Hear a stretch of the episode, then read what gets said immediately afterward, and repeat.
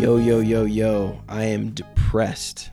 This is episode number 23 of the Basketball Card Podcast.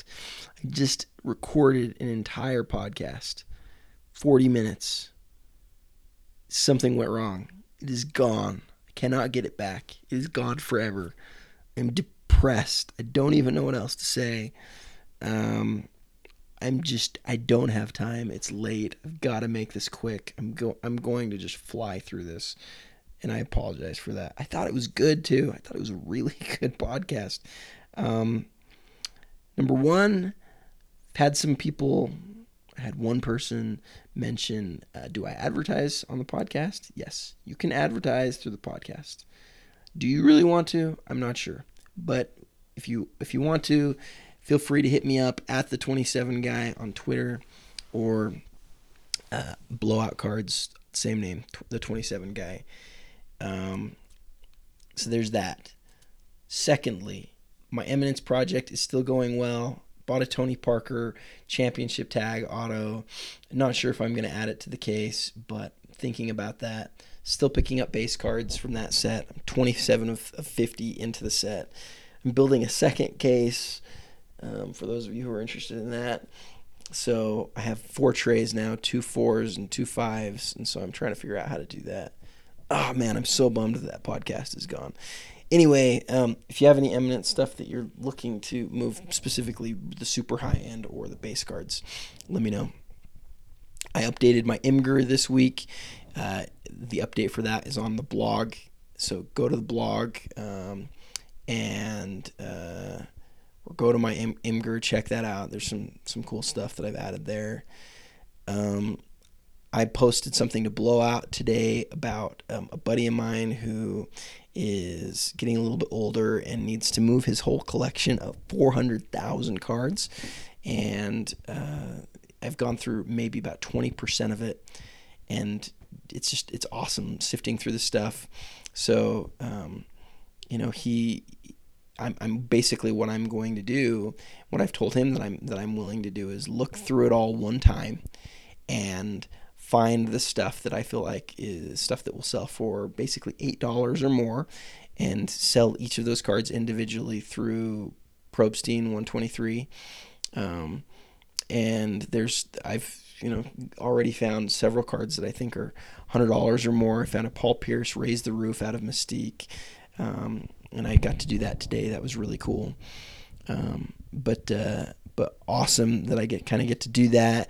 And it just reminds me of how cool that time in collecting was, where, we were just looking for inserts. It wasn't all game used and autographs and stuff. And he has a ton of game used stuff as well. But yeah, I'm gonna help him out there and probably go for an hour each of the next 4 or 5 weeks and see if I can go through the rest of it. I spent an hour and a half today, and like I said, probably went through 20% of it. Hopefully I can speed it up a little bit. But I want to hit 2 main things on the podcast today. The first is Summer League, and the second is the Flawless and Immaculate previews. And I want to go through this quick. It's late. So Summer League, my thoughts. D'Angelo Russell is weird. He acted like he won the NBA championship after winning a game in Summer League against an average Sixer team. Average, I mean, it's a Summer League team, right? And he had a lapse on defense that allowed Philadelphia to score. So then he hit an absolutely wonderful, beautiful, clutch, masterful shot at the buzzer, and so I've got to give it to him there. But he's a weird guy. I'm not in that camp. I didn't kill him the same way other people did when the stuff with Nick Young went down. But he's a weird guy. Ben Simmons is scared to shoot the ball. Has a great body. Has terrible body language. Has no ability to go score the ball right now, which should be very concerning if you're a Philadelphia 76er fan. Like, he looks like he's terrified to go shoot the ball. He looks like he has zero confidence in himself. He's got to shoot. He's got to be able to score. He's got supreme ball handling skills for his size and supreme passing skills for his size. But I don't know that he ever talks to anybody. He just doesn't. just bad body language. Going along with that, Brandon Ingram is super skinny, so frail. Reminds me of, he looks like an experienced, stronger player will run through him and break him. We knew that he was skinny. That's fine, but the fact that he has not gained any weight through the whole pre-draft and draft process, and he's still rail thin. I mean, I think the average adult male, if he got into a fight with him, what would happen? Because he's like 6'9", 180. I mean, I know he's listed at 190. He's rail thin and is just getting pushed around and doesn't have a great jump shot. A lot of comparisons to Durant, and I see that, especially because I watched a young Durant. But I think he's probably at least 2 inches shorter than Durant. I know they're both listed at 6'9", but I don't believe Durant's really 6'9". I think he's a lot taller than that. And Durant's one of the best shooters we've ever seen, and gained a ton of weight once he got going. Ingram's got to gain weight. Chris Dunn's been unreal, but he's a lot older too, and so you need to somehow try to figure out who these other younger guys will be in 3 years, right? Because I think Chris Dunn is 22. We're comparing 19-year-olds to 22-year-olds. They're going to be significantly different, but he's definitely the early odds on favor for Rookie of the Year. And the question that kind of is going through everybody's minds is, why did Danny Ainge take Jaylen Brown when he could have had either Dragan Bender or Chris Dunn, both of whom are playing very, very good ball. Right now, that looks like a huge mistake, but Danny Ainge is also a really smart guy, so you've got to give it a sec. Jaylen Brown's got great athleticism and has a lot going for him, so maybe Ainge will be right, but Dunn looks pretty good right now. The older guys, conversely, look amazing. So like I say, Chris Dunn looks great. The guys who've been in the league a year or two or more, Trey Lyles has looked great so far. Had 30 points, 9 boards tonight or this afternoon, and had a tip at the buzzer on an intentionally missed free throw to tie the game, which was the first time I think I've ever seen that work. He hit the shot, or hit the tip. Unbelievable. But a lot of the older guys look great, right? It's not just him. A lot of them do. Guys who can't sniff the NBA or can't stick in the NBA like Jim Fredette are playing great. And the guys who have been in college for more than a year look really good. I think Jakob Poeltl's had a couple of really good games. DeLon Wright for the Raptors has had a couple of really good games. So those are some things to watch. Okay, now to the Flawless and Immaculate previews. Flawless. There was a preview that somebody put out about a week ago with Kobe Bryant, the Kobe Bryant jersey that was signed, and then a couple of cards. And this is very interesting because the previews showed an Immaculate Logo Man auto of Kobe and a Flawless Logo Man auto of Kobe. And before that, there was a preview that came out that showed an unsigned, but was yet to be signed, I guess was the better way to put it, championship tag auto of Kobe. And this is interesting for a lot of reasons. One, because Flawless has never had championship tags or Logo Man before. Nothing of the sort. And so seeing that, we would assume that it's not just Kobe Bryant who's in Flawless. We would assume that there's probably a Flawless championship tag auto set and a Logo Man auto set, based on the fact that Kobe, we know, is in there. Well, that's interesting for a lot of reasons. One, because that's a huge step up for Flawless, especially when you consider that we have a very good draft class with Towns and Porzingis, and there are other guys in the draft people are really into, Booker, again, Lyles, Turner, some people like Okafor. I'm not a fan, but there's a lot of guys there to be interested in, and so I think it's an upgrade in rookie class. And then you're talking about including Logo Man and championship tags. It makes you wonder, because everything that Panini does in marketing their products and in designing their products is to sell better and to make money. Why would they do that? Right? Did Flawless sell so poorly last year that they needed to do that? I don't think so. I think Flawless was pretty popular. It wasn't as popular as it has been in the past. I think that's largely because Eminence at some point came out way later than it should have, but it came out, and people always stop opening the prior product when they see that a higher end product will come out, and so clearly that hurt some of the sales last year. Why else would they have made it so much better? I don't know.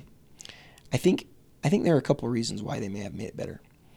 The first is that they're making Flawless the best product.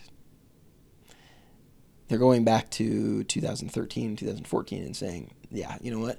Forget it. We're not doing Eminence anymore. We're just sticking with Flawless. And they want to designate it as the greatest product, and that's how they're going to do it. Championship tags and Logo Man autos, same product. Boom. That could be.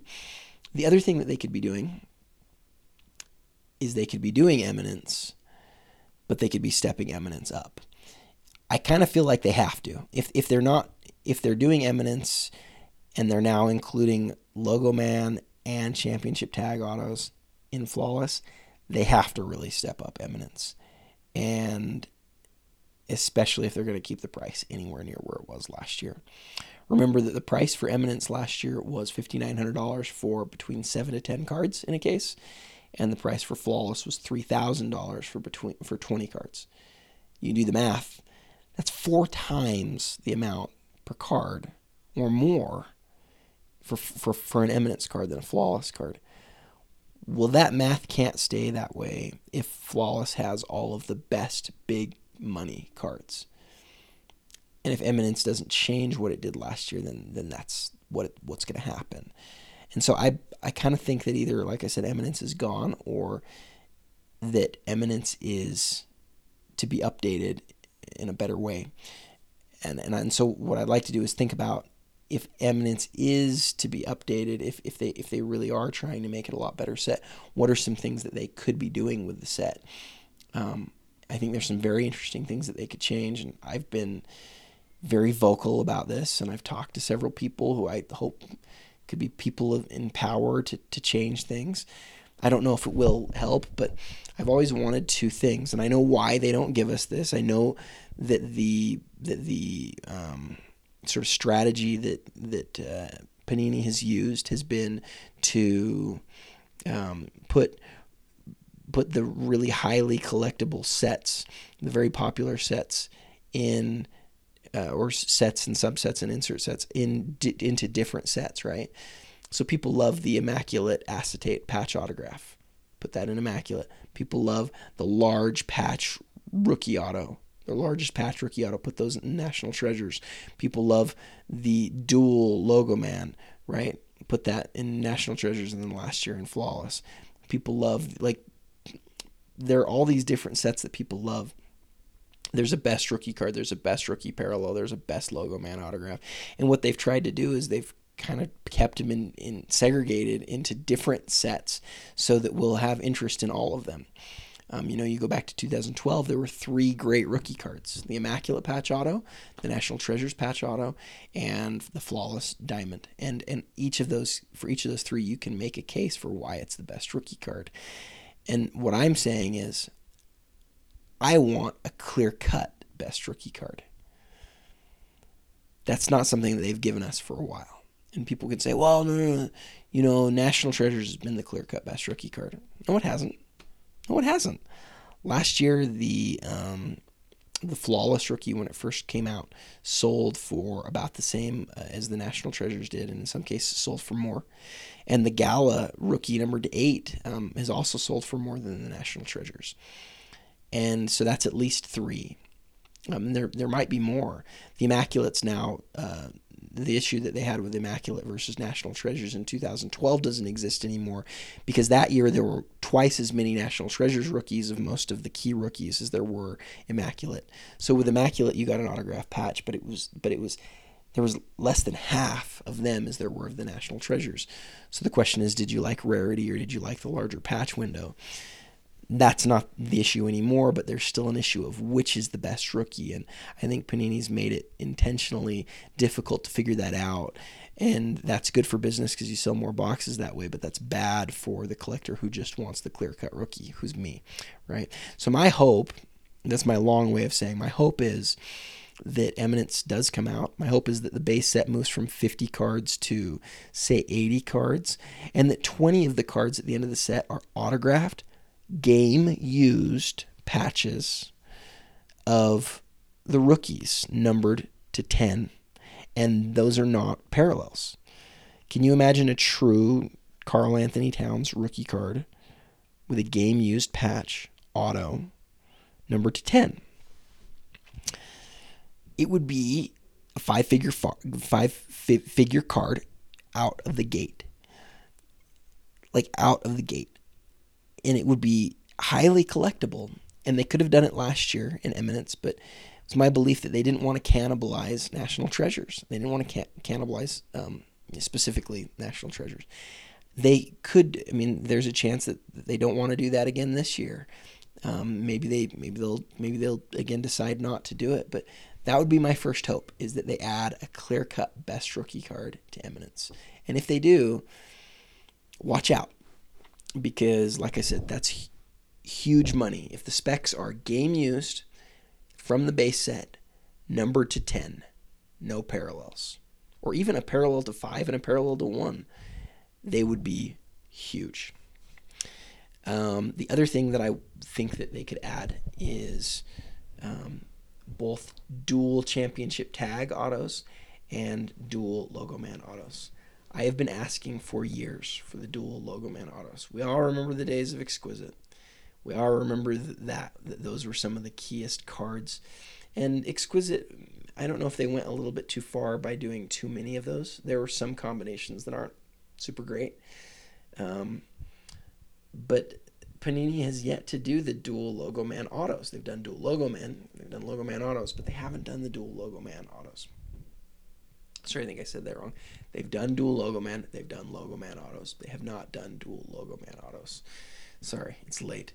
I would love to see a, like, say 20 card set out of Eminence, and have the 20 card set be numbered to 10, numbered to 5, numbered to 1. Have the first 10 be patch autos. The first 10 and the next 5 are very similar.